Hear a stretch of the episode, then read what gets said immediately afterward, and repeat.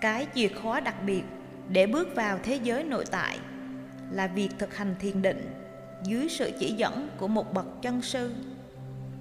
Qua những câu chú bí truyền, người tu có thể liên lạc với các vị thầy và qua sự thực hành thiền định, họ bước vào cái thế giới bên trong, quán chiếu các cảnh giới để hòa nhập vào hải hội của chư phật, chư bồ tát.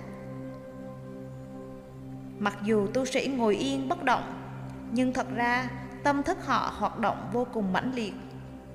Họ không ngồi chờ phép lạ xảy đến, hay một linh ảnh nào xuất hiện, như nhiều người thường diễn tả. Họ cũng không cầu xin hay ao ước một điều gì, như nhiều phương pháp đã đề cập.